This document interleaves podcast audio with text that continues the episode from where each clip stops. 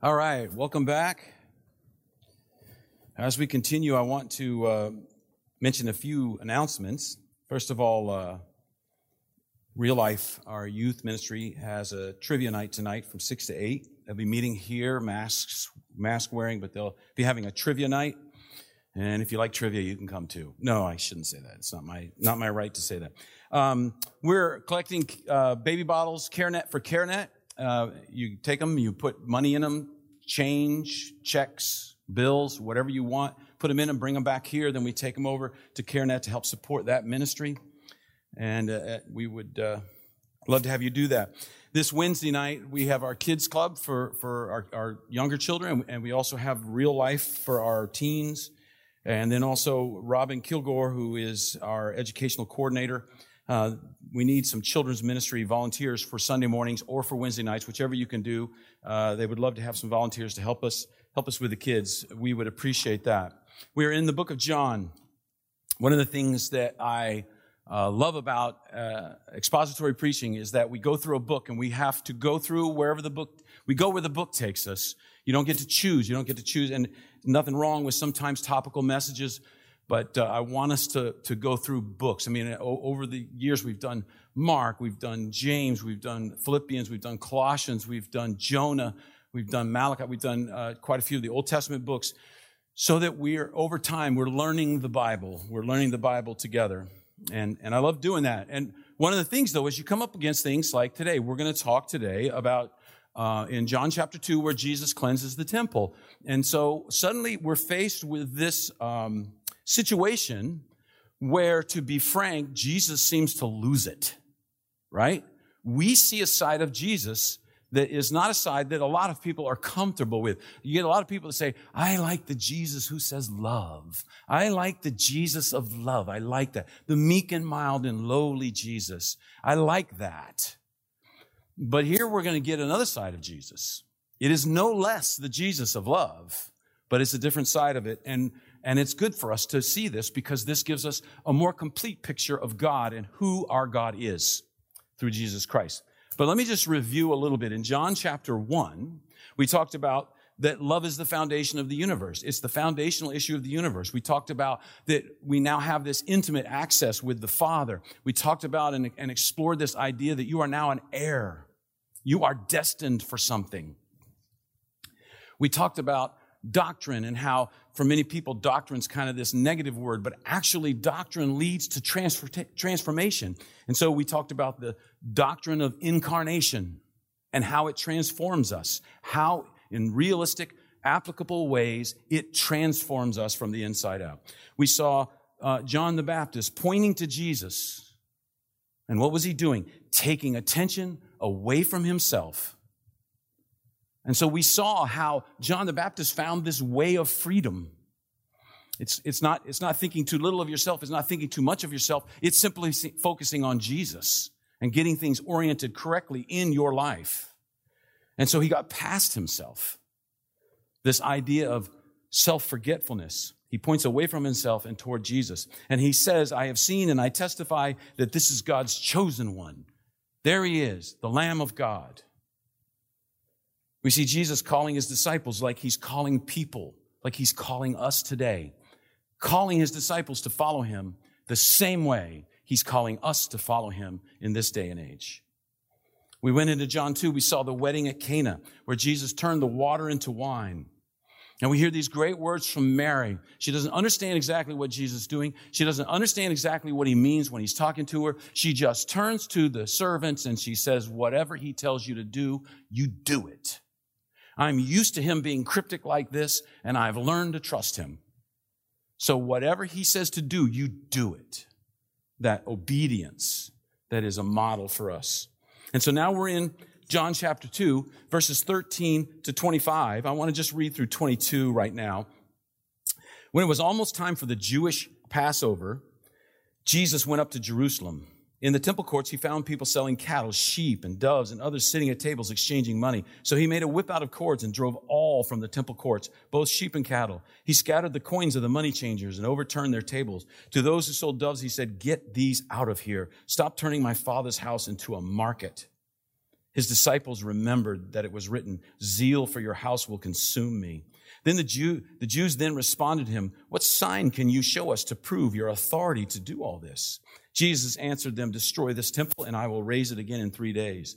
They replied, It has taken 46 years to build this temple, and you're going to raise it in three days? But the temple he had spoken of was his body. After he was raised from the dead, his disciples recalled what he had said, and then they believed the scripture and the words that Jesus had spoken. And so in this passage, we're seeing something that, that's very crucial for us. This, this has, has a lot of meaning for us. Um, we have to address this, though, because Jesus gets angry. He makes a whip. He inflicts pain on some people. This could be a difficult thing to work through. But here he is at the temple, at the house of worship. This is an important place to him. All right? Let's just, just get this straight from the beginning. This building is not the temple. This building is a church where the temple meets because we're the temple now. And the problem for us is that sometimes worship can get mechanical. You know, we get used to it. It becomes second nature. We sing the words of songs that we know well so that they don't even mean anything. We forget to think about what the meaning of the words are. We forget to personalize songs apply them to ourselves as we sing them. We hear a passage maybe that we're familiar with and we zone out. This is one of the things I really struggle with when, when we talk about Christmas or, or talk about Easter. I mean, how many different ways can you talk about Christmas? How many different ways can you talk about Easter? It's pretty straightforward. And so, and so for, for many people, you know, they come to an Easter service and boom, they're just heads rolling back, mouths open, blah, because they've heard it all before. And this is a problem. It can get mechanical. Or maybe sometimes we can get critical with someone. We disagree with something they say and then we just tune them out. I can struggle with that. I can listen to somebody, you know, online or, or if I'm at another, another church and, and maybe I personally feel like the, the person teaching said something that I think is kind of goofy or wrong. And then I'm like, well, forget him. Pull my phone out, act like I'm looking at the Bible and check sports scores or something. Why? Because it's so easy to check it out. It's so easy to just to just become too familiar. It, um, or even, you know, we get so used to music, we sometimes we can ignore it.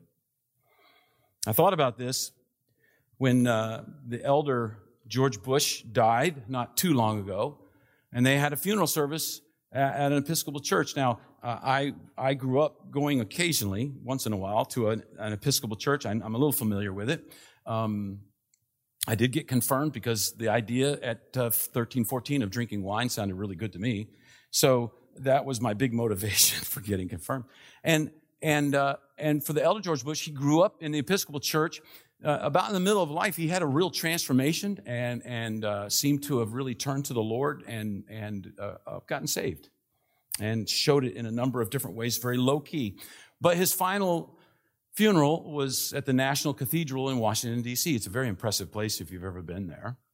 And, and I know something about it. I know something about the people who are the, the priests there in the Episcopal Church. And I know, I know where they stand. And I know for many of them, um, basically, they don't believe in God like we would believe. He's just far off, he's distant. We just do our best and see how we can do. And so I'm watching this funeral and they're singing some, singing some hymns, great hymns of the faith. And I'm thinking, by what I've read this person has said who's up there leading it, he doesn't believe what he's singing. How do you do that? Well, it's because it becomes mechanical. It becomes old hat. You just get used to it. And so we tend to think it's not such a big deal. We don't worry about it. But what's happening in this passage, they, they haven't thought about it. They've just gotten used to it. It's just become mechanical. And Jesus interrupts. Jesus decides to, to take control. And so what do we see? The first point, we see, in a sense, and I use this word guardedly, the desecration of the temple. But what we're seeing is what, how they've desecrated. I'm not talking about what Jesus did. All right? When it was almost time for the Jewish Passover, Jesus went up to Jerusalem. In the temple courts, he found people selling cattle, sheep, and doves, and others sitting at tables, exchanging money. So it's festival time. Now, Jerusalem, I've read a number of books on this, and they talk about this. They think Jerusalem had about maybe 80,000 people who lived there at that time. But during festivals, it would swell to 300,000, 400,000, 500,000. Sometimes on the Passover, they think it hit one to two million people would in, just come in this influx into this city. So it's, it's just, the city is just overrun with people. And so many of them, obviously, they're traveling from all over the world. They couldn't bring a sacrifice. And so the idea of having sacrifices for sale is not a bad idea because people need them. To have someone who's selling a dove for a sacrifice is not a bad idea because people need them. They needed a long way. And then there were money changers, we know from what was going on there. Why? Because every little kingdom all over the world had their own coins they minted. And you would come to the temple, and so they would have you change your coins because the people selling doves, this people selling the, the sheep, they only take Roman coin. So you got to go to someone who can change your coin from Samaria into Roman coin. And you they, they would have people that would do that. That's not a bad idea. If you've ever traveled overseas, you've had to exchange money, right? You know, and you're glad you can because people in France don't take American dollars. You've got to get it exchanged. So this is what's going on. And you needed a specialist who knew all the coins and he knew what they were worth. So it, these are good ideas. Here's the problem. The problem is two things. First of all, they were cheating people. Second of all, the problem is where this was taking place. And that's an important thing to, for us to consider because it's happening where worship takes place. I mean, you think about it. People are praying while people are screaming out, you need your money changed? Money changer right here. You need an SI. We got the finest. You know, people are yelling at the place where worship takes place. And so that creates a real problem. I, uh, I love sports. I love to go to games. I love to go to all kinds of games. Um, I played a lot of sports as I was growing up, and uh, I love and I can be kind of a nerd about it. Uh, I don't know how you say that. I can be kind of weird about it because I don't like to talk during games. I'm actually watching the game. A while back, um, my wife and I went with uh, another couple at, to an Orioles game, and the other guy kept wanting to talk to me during the game, and I'm just like, I don't care. I don't care what color you paint your living room. I, you know, I, I, I do that. And, and I am, I am kind of nerdy. I, I score games. I keep score games. I keep track of balls and strikes. I keep track of fly balls, line drives, ground outs, fielders' choices. I keep track of squeeze. I take uh, sacrifice bunts, all that stuff. I like to keep track of that because it helps me. I, feel, I, like, I like knowing what's going on. I like thinking that I know what the manager's thinking, right? in fact, one time, I'll, I'll say, a rabbit trail. There you go. Um, one time I took a group of middle schoolers. Hey, if you ever get involved in ministry with middle schoolers, if you want them to listen to you when you talk about the Bible, you've got to do something else that's so extraordinary that they think you're a little bit on the edge of supernatural. That really works. Let me tell you, that really works. So we went to a Baltimore Orioles games with about 30 middle schoolers, right? So I'm keep, I'm scoring. Now, this is a long time ago, so you don't know who the players I'm talking about. Lee Mays, this big slugger for the Baltimore Orioles. He gets up he hits a first at bat, he hits a line drive, bounces, hits the wall, he gets a double. Right below us, maybe 30 seats over, right there on that wall. Next time up, third, fourth inning, he hits a deep fly. The outfielder catches it at that wall. Third time he's up, same pitcher. He's getting tired, seventh inning. Count goes to three and one. And all of a sudden, I realize Lee May is going to swing at this ball with all his might. He's got nothing to lose. And so I stood up in front of all these teenagers and I said, That batter is going to hit a home run and I'm going to catch it. And I walked down the aisle. I walked down the steps to the walking aisle. I walked over about seven or eight seats and I stood there. And he hit the ball and I was like, I'm going to catch this ball. It kind of curved. It landed three rows down and about six seat over, seats over, right? So I was like, oh. So I'm coming back and they're like, oh, how did you know? How did you know? Well, here's how I knew. He'd already hit two to that spot.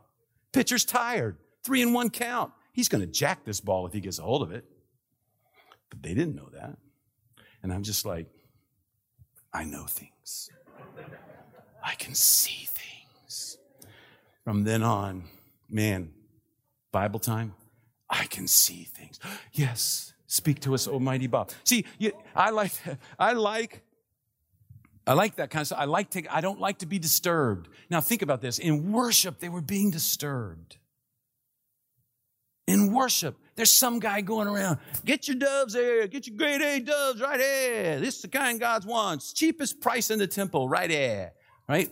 While you're praying, while you're singing, while there's teaching. Think what that would do. Worship would be almost impossible because there'd be so many competing noises and people. And the leaders of the temple were okay with this because the money being made was so important to them. The love of money had corrupted the worship of God. I want to tell you, and I'm not trying to say, oh, look at it. That's why we're very careful around here about how we talk about money and how often we talk about money because it can creep in and it can corrupt. And I never want that to happen. I never want anyone to think that we're glad you're here because you might give money to this church. That is not true. That is not true. And it shows where their heart is. And they had it in what is called the court of the Gentiles. And I want to show you a picture here. Here's a picture, uh, uh a painting, uh, drawing of, of the temple. And, and you can see the main temple complex there. And if you look down towards the bottom right side, you see that low wall, okay? That wall was the wall that kept the Gentiles from, oh, I'm sorry, we don't have one screen, do we? I forgot one screen's out. Was, yeah. That wall is what kept the wall, that wall kept the Gentiles from entering into the courts of the Jews because Gentiles were not allowed. They didn't believe Gentiles were good enough. And so for a Gentile who wanted to worship and wanted to honor God, he had to stay outside of that wall. In fact, on that wall, and they still have one of the plaques today, whoever, if, you are not a Jew, basically I'm rewording it. If you are not a Jew and you cross this wall, your blood is on your own hands we will kill you. We will kill you. And so there's this wall, and outside of that wall is where the Gentiles worship. Because the Jews believed they were so special that they couldn't worship with Gentiles. They worshiped themselves in the main temple complex. All the selling, all the buying, all the money exchanging was happening on the Gentile side of that wall. That's where it was happening. See, this is what incensed Jesus so much because you see what's happening. This this is a racial put down. This is a cultural put down. This is a status put down. This is saying you're not good enough. So we'll have all the animals, we'll have all the crap, all the smell, all the everything, the, the noises. You put up with that. We go in and we don't have to put up with that. And so, in a sense, the people who needed it the most were the people who were forced to endure the most and struggle the most and have trouble the most. We, we want that to be the opposite here. We want to say, and we do say, everybody's welcome. Nobody's perfect. And anything is possible when God is involved. We have had, from time to time, I've what wasn't that long ago, a person just came up to me and said, I'm an atheist. Is it a problem for me to be here? And I said, No, it's not. I'm thrilled you're here. What I didn't say was, because the Word of God is sharper than a two edged sword and it does not return void. And so you are now sitting in the place where God can get a hold of you. What's the best place for a person who doesn't believe in God to sit? Right here right here, or right next to you at work, or right next to you at class, or wherever it is. So everybody's welcome. Nobody's perfect. Anything's possible. And they, they were flipping that over the, the opposite way because it can still be a problem today. It's still, I mean, how does it happen? Well, people decide their personal idea of God is what they will worship. The Jews were polluting the worship for their own profit, for their own wants, for their comfort. And it was the leaders mainly that were doing it, that Herod had placed in charge. And so people decide their own personal idea of how God is, is what they will worship. So if you don't think God is immediate and you don't think God is real, then to make money deceitfully off of his name is no big deal. It's no problem. Or just to let your mind wander and not to care. It's no big deal. Or maybe you feel a twinge of guilt about something and then you just forget about it. Just, just, that's eh, okay, forget about it. It's no big deal.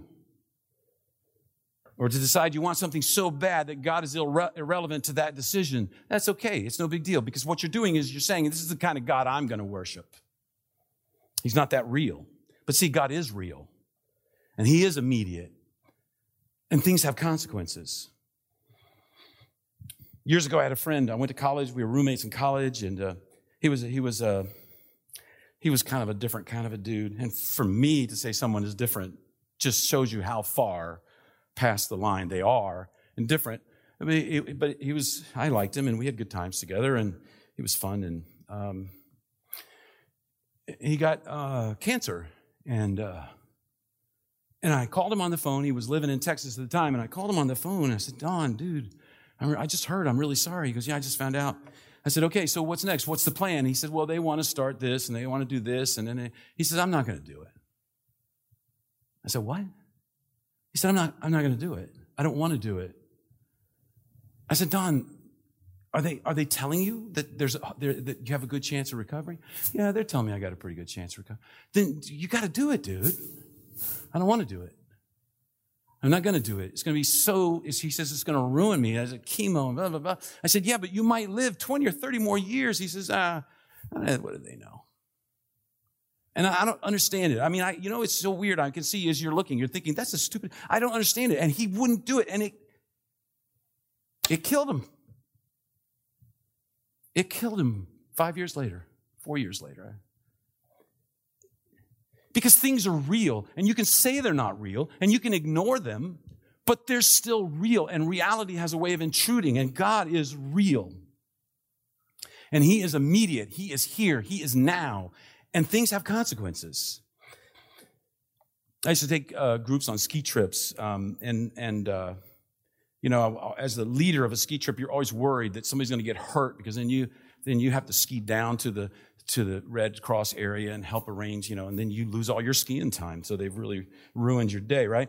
And so, you know, sometimes when you ski, uh, especially if, if, one time I skied on the, on the West Coast uh, or in Colorado, and, and, it, it amazed me because you, you'd go down this and there'd be a hard turn, and it would just be a sheer cliff. There'd be no fence. It was like in Colorado, they said, You're big boys and girls, take care of yourself, you know? And so I can sit there and think as I'm skiing, this slope is straight and I'm to ski straight. And I'll ski right off the edge of that curve and hit a tree or go down a cliff, and reality will impede upon my enjoyment because that's what reality does. In life, we submit our wants and desires to the reality of things. I submit to the shape of the mountain because of this. Reality demands submission even if I don't want it or like it. Reality demands submission, even if you don't want it, even if you don't like it. Reality says, this is what's going to happen. This is real. And the Bible keeps telling us God is real. He is immediate. He is here. He is now. And there are consequences. I do not demand that the mountain changes. The mountain demands that I change. Christianity does this. Christianity has always done this. Christianity demands changes to preconceived ideas. Christianity demands changes to cultural ideas. Christianity demands changes to biases, national biases, national sins, even. I mean, look at Nineveh. A whole nation was called to account. Christianity demands changes to our individual wants and our individual desires reality always surprises us and disturbs us. And God is the ultimate reality. And so the question is for us is God disturbing you? Is God surprising you? Is God challenging you? Is God crossing you? Is God confronting your cultural bias? Is God confronting your expectations? If you are trying to follow Him, He will because He's reality. He will challenge you. if you're totally comfortable and totally at, ease, that can be a dangerous place. That's what leads to the desecration of the temple. So we see the desecration of the temple. Now we're going to see the fury of the Savior. So he, he made a whip out of cords and drove them all from the temple courts, both sheep and cattle. He scattered the coins of the money changers and overturned their tables. To those who sold doves, he said, Get these out of here. Stop turning my father's house into a market. His disciples remembered that it was written, Zeal for your house will consume me. So what did Jesus see? He saw the money changers, and what were they doing? They were cheating people. We know, I was reading one guy who's read some of ancient documents, and we know there was a temple tax that every, every, every adult paid once a year. If they came to the temple, they paid the temple tax. It was required. It was the equivalent, basically, of two days' wages. And what would happen is they would charge them a whole day's wage to convert the coin to the right coin. So they would end up paying three days a 50% profit in a moment, just like that, ripping people off. All the offerings had to be inspected for purity. And it was a good idea to start with, but then what happened was it became corrupted. They started rejecting almost all the offerings. They would say, I'm sorry, your lamb is not good enough, but we have some for sale over here for about 10 times what you paid for this one but they're pre approved. You're guaranteed to get through. And so they would do that. It was like an entrance fee. They would just charge people money to worship God. So Jesus made a whip. And this is not him losing himself in anger. This is him looking and making a plan. And it's a part of his plan for his whole life. And this is a revealing picture, like I said, that many people struggle with because Jesus seems out of control, but he's not. Because even his anger comes out of love. He loved when people worship God. And to see that being ruined by the love of money made him angry because he loved. Because worship was what the people needed most. Worship of God, the, the, he had this love of the holiness of God, the purity of God. We, we said that in the passage zeal for your house will, com, will consume me. Zeal is that idea of a passion. Zeal, that word for zeal also means the intensity of a fire. It's a, it's a very, very strong word. It's this idea that he's going to um, cleanse, he's going to purify. There are many passages that talk about this in the Old Testament concerning the Messiah. One of one that they would all know, they would all have memorized, it would all be in their heart, is from Malachi chapter 3. It says, But who can endure the day of his coming? Who can stand when he appears? For he will be like a refiner's fire. There's that fire, there's that zeal, or a, or a launderer's soap. He's going to cleanse. He will sit as a refiner and a purifier of silver. He will purify the Levites. Those people running the temple, there's going to be, he says, he's going to purify them and refine them like gold and silver. Then the Lord will have men, will have men and women who will bring offerings in righteousness. And so we see this, Malachi 3 2. They knew this passage. They knew the signs of the Messiah. And this is one of the signs of the Messiah. He will cleanse and he will purify like a refiner's fire. And we see that idea of refiner's fire in different places in Scripture also. When, when God cuts, the, uh, cuts the, the, the, covenant with Abraham, we've talked about this, I don't, I don't want to go too much over it, but they would take these animals, if you're going to make a covenant, a king with another king or something, anything like that that's big, you would take these animals in a ditch and you would cut them in half and you'd lay them along the edge and the blood would run down and then the person who is the greater would walk through the blood up the middle of the ditch and get the blood on him. And then would say, You may do to me what we did to these animals if I break this covenant. And then the lesser would walk up and walk through. Same thing. You may do to me what we did to these animals if I break this covenant. And God tells Abraham, I'm going to cut a covenant with you. And Abraham's not thrilled because he knows one of us is going to die for breaking this covenant. I don't think it's going to be God. I think I'll be the one that would break this covenant because I know me. I know what kind of person I am. I'm a covenant breaker. I'm a sinner. So if I walk through that blood, I'm a dead man. And what happens in that passage, if you remember what happens, in, and, and it, it, makes it, you, you can, as you parse it out, it says a light goes through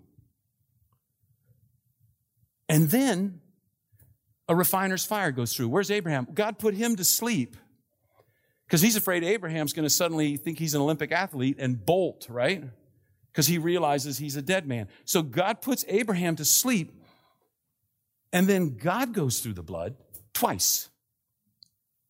He goes through the blood, and he says, You may do to me what we did to these animals if I break this covenant.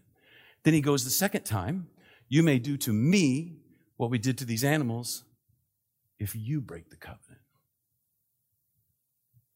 And in a sense, Jesus was condemned to death on that day because he's the covenant, man. He's the Lamb of God takes away the sins of the world. He's the one that enforces the penalty of the covenant. And so they knew, right? They knew this idea of refiner's fire, this idea of zeal that's very familiar to them. And so, this zeal that Jesus has, it's this passion for purity, this passion for holiness, like a refiner's fire. Now, how does, what is that? All right? What happens? We have, you dig metal out of the ground, say gold. You dig gold out of the ground, and that gold is not pure. It has impurities in it. Those are, that's called the dross. So then they put the gold in this, in this vat or whatever it is, this big metal, and they heat it. And it takes time, it takes time, and, and the gold starts melting. And the gold's, and finally the gold is liquid. It's, it's hot. And the dross, the impurities, cannot stay in the gold under heat. They have to move away. And so the dross rises to the top. And suddenly there's this stuff, like a film or, or, or, or black or, you know, whatever color on the top. And then the refiner takes a skimmer and he skims very carefully the dross off, taps it over here where it'll be reheated again and reskimmed. And he skims and then he waits because it takes time.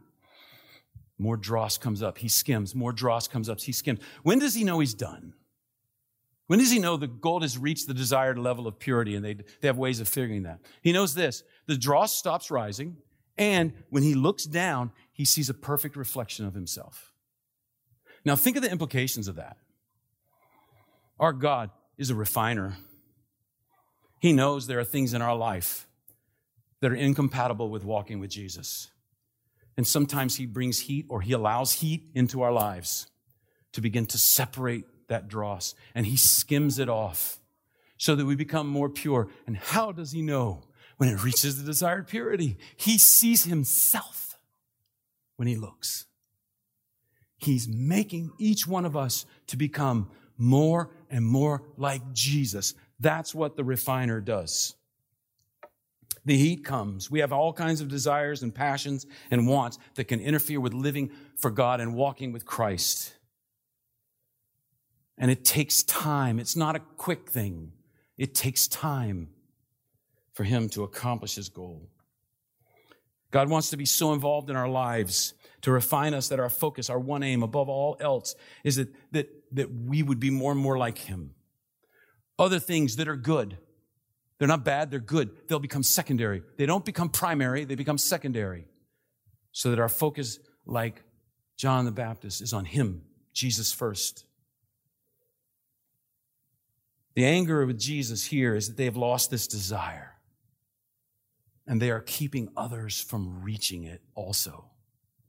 They have lost their heart for God and they are interfering with others who are trying to worship and broaden and grow their heart for God.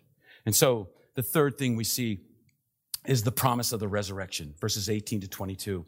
The Jews responded to him, What sign can you show to us to prove your authority to, all, to do all this? And G- Jesus answered them, Destroy this temple, and I will raise it again in three days. They replied, It has taken 46 years to build this temple, and you're going to raise it in three days? But the temple he had spoken of was his body. After he was raised from the dead, his disciples recalled what he had said. Then they believed the scripture and the words that Jesus had spoken. So it's interesting here. They don't come to him and say, Hey, you, that was wrong. You shouldn't have done that. No, what do they say? They say, What sign do you give that you have the authority to have this zeal, to cleanse this temple? How, who made you? You know, who died and made you king? Right? So, they, they're, so they're asking for a sign. Why? Because they know there are signs of the Messiah. They know that. They knew the scriptures. They knew Malachi and how the, how the, uh, the Messiah would come and cleanse. But see, they thought, they thought righteousness, they thought cleansing came, they thought it was going to come through kicking the Romans out. They thought it was going to come through war. They were looking for someone along those lines. So they're just saying this. They're saying basically, are you saying you're the Messiah? Is that why you did this? But Jesus didn't say what they wanted, right? His answer was not the answer they were looking for. I think they knew he was speaking figuratively. They knew he wasn't talking about rebuilding the physical, temp- physical temple that took 46 years to build. They knew he was, but they weren't sure what he was trying to say, and so they mocked him. And we know even later than life, uh, uh, uh later in his life, uh, at the trial, they brought somebody up and said, "Hey, this man said he was going to destroy the temple. He's anti-Jew. You know, he's he's not one of us." See, what they were looking for was this. Just as I scourge this temple, I'm going to scourge this land. I'm going to cleanse it of impurities. I'm going to cleanse it of foreigners. I'm going to cleanse it of the Romans. And I'm going to do it by force. Starting today, the sword will swing, the hammer will fall, and blood will flow. Join me in cleansing this land. Let's raise an army and kill Romans. That's what they wanted to hear. That's what they thought was the sign of the Messiah this cleansing. And they were, I believe historically, they were especially looking for it at this time. Um, if you go to our website, there's a there's some things I've done that's called not a message, just a thought, um, and one of them is on Shiloh. It's a prophecy that when uh, uh and let me just you, you can, I'm not going to explain it. You can go look, go watch it. You guys are adults. You can do your own thing. Basically, it's saying when the Jews lose the power to enforce the death penalty, which to them is the ultimate legal penalty, when they lose that power, look for the Messiah. The Messiah will come. It's from the Old Testament, and uh, you can look that up. And the Jews just recently had lost the ability to enforce the death penalty. And the Messiah shows up. That's why when, when they think Jesus is not really the right Messiah, they take him and they say to Pontius Pilate, we can't kill him. You got to kill him. They're admitting they don't have that power. And so Jesus is saying, I am the Messiah. And they're like, no, that's not the right answer. Because, because if he had said, yes, raise an army, Let's start killing. Rome, they would have said, okay, yes, this is someone we can manage. This is someone we can use. This is someone who will help us retain our place in this society and make money. But he's saying, you believe you can be in the presence of God and be righteous at this temple? Jesus is saying, I'm the temple. You think the key is the priesthood? I'm the ultimate final high priest. You count on sacrifice and the blood on the altar as an atonement for sin. I'm the altar and I'm the sacrifice. I'm the atonement. All these things, all these things you do, all this stuff you, all this scripture, it points to me. It points to me. I'm the fulfillment of it all. And we can look back and we can be all self righteous, like, how could they do that? How could they miss him? It was so obvious. But we can do the same thing. We think we have it together. We can think that we're holy or righteous. We think we're, sometimes we can think we, look, we can look down on people that we're above others and we miss the message. We miss the presence of Jesus, just like they did. That's why people, so many people in churches who claim to be born again are so cranky. What's the deal with that? Why are so many who name the name of Christ so sensitive to criticism? Why are church fights so common? Now, some of you may not have grown up in a church, and so let me tell you, you have been spared some really, some stuff, let me tell you. Like church fights. You don't know what I'm talking about. But uh, four or five years ago, four years ago, whatever. My wife and I went on a trip. We, we, we, we got on the motorcycle and, uh, and we headed out. And uh, I don't like traveling on the interstate on, on the motorcycle. So we were traveling back roads, which is so fun. I love it. We're traveling back roads and we're going, a lot of it's on 58, going through the southern half of Virginia, all the way across. And uh, we have our little communicator, so we talked. I mean, it was just an awesome trip. You know, you, you can see things better than in a car and we talked and we prayed and we, and so we're, we're driving along and I just happened to glance over and here was this, this kind of small but old and beautiful old country church. And it, the name of the church was the Church of the Blessing of God with Fire and Tongues Following. And I thought, wow, that's interesting. You know, and here's this beautiful. So we're going along, and we hadn't even, I'm serious, we hadn't gone a quarter of a mile. And here's a newer little church that said the church of the double blessing of God of with fire and tongues following. And I looked at that and I said to my wife, I think I see a church split. You know, we're all in the blessing of God, fire and tongues, and we have a big fight. So we're going to start our others, and ours is the double blessing, twice as much. Right? Why does this happen in churches? It's because people have lost sight of what's important. This is what happens when our wants and our desires take first place ahead of Jesus. With the promise of the resurrection, Jesus is saying, like he said to Nathanael, I'm the bridge to God. Trying to follow God on your own is exhausting. It's depressing. It's disappointing. But now, because of Jesus, Scripture tells us that the veil that separated the Holy of Holies, where God's presence was, tore from the top to the bottom so that we have access.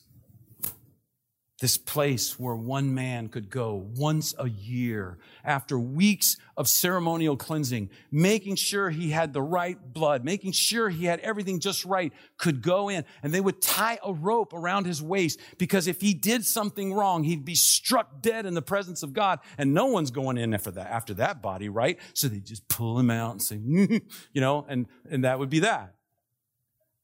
Once a year. Once a year. And Jesus says, no, any moment. Any moment. Think about that. At any moment, you can enter into the presence of God. The throne room of God with all the angels and they're singing and they're, and they're praising and they're worshiping. And you go, God, listen, I need it. And God says, Hey, everyone be quiet. I don't know if he does that. I just silly. Um, everyone be quiet. Bob wants to talk to me. And like, God, I feel terrible. I'm so miserable. Blah, blah, blah. You know, I imagine God going, that is so silly, but I love you, man. You know, I just, it, it, any moment, you have access to God. Access to the power of God, access to the presence of God. Why? Because Jesus lives in us, the Holy Spirit. We're now the temple. And because He's involved, He will be the refiner. He's committed to you. He wants to remove the impurities. And you may be in a spot right now where you're feeling the heat in your life. And the heat chooses us to choose, forces us to choose between things. And it's a process that slowly makes us more wise, more courageous, more noble, more holy. But maybe right now you're in a situation where a boss is demanding you to do something unethical. This is the heat. You have to choose my love of God or my love of my job. This could be hard. I don't, I don't say that lightly. Maybe you're tempted at school and you have to choose. Maybe um, it's a relationship and you, you're thinking you're having to compromise on some key issues. That's the heat. The love of that relationship. The love of God versus the love for a relationship, a love for a family, the love for a future. Maybe you've been through a major disappointment and you have to choose will I become bitter, angry, resentful, cynical. You have to choose. Will I trust God and choose love? Or am I going to be bitter and angry and resentful and hateful in my life? And if you're in the heat right now, let me tell you, I don't make light of it. Trust Jesus. Look to Jesus. Because the heat's not to cook you, it's to refine you. You're not a goose, you're gold. You're gold. And Jesus sees the greatness that is coming, like a jeweler making a beautiful ring. And so we have to trust him to know best, even when it does not seem like it. I want to address, uh, right at the end now, I want to address one other quick issue. And that is, if you read your Bible, if you're familiar with the, with the, uh, the four Gospels, two of the Gospels put this passage, or what looks like this passage, anyways, I'll say that, towards the end of Jesus' life rather than uh, ministry rather than the beginning. And to me, it leaves there's two options here. Number one, Jesus cleansed the temple twice. I could see that happening. Jesus is now making his claim to be the Son of God. He comes back in three more years and he does it again because everything's come back and they're like, We've had it with you, pal. We're killing you. That could be it. The other option is, and this happens, uh, you'll, you, sometimes if you read about this, you hear about ANE writers, ancient Near Eastern writers, which is what these, the Jews were, the Sumerians, all, and ancient Near Eastern writers. One of the hallmarks of that type of writing is that they're not very worried about the timeline. They're more worried about stories and when you tell stories and how those stories develop further stories. It's like not too long ago, I did my mom's funeral. Oh, I shouldn't have brought that up. That was, uh, and, and we were sitting around with my kids and, you know, her grandkids, my brothers and their kids, and we were talking about my mom. And we didn't start from the day she was born to the day she died. We just mentioned things that made us realize what a great person she was, or how she was, or things that she did that were special or funny, or how she treated her grand. And it was all out of order because it was about what was important about that person. So I, I feel comfortable with either one. I don't know which one it is. But if you want more information on that, I'd be happy to give that to you. All right? Ultimately, though, it boils down to this Jesus has a, a zeal for purity, for the temple, which we now are. And he will, he's real. So he will follow through with that zeal. And sometimes it involves heat, and how we react is key in that time. Trust him. We just sang this, even when it doesn't feel like it, even when we don't see Him working. We're trusting. Let's pray. Father, we thank you for this time. We thank you for your word and the truth of it. Help us to be followers who walk in the footsteps of our Rabbi Jesus. And we walk so close, his dust gets on us because we want to be like him. Lord, we pray that more and more, as you look into the fire, the refining fire, and the gold. You see us looking like you.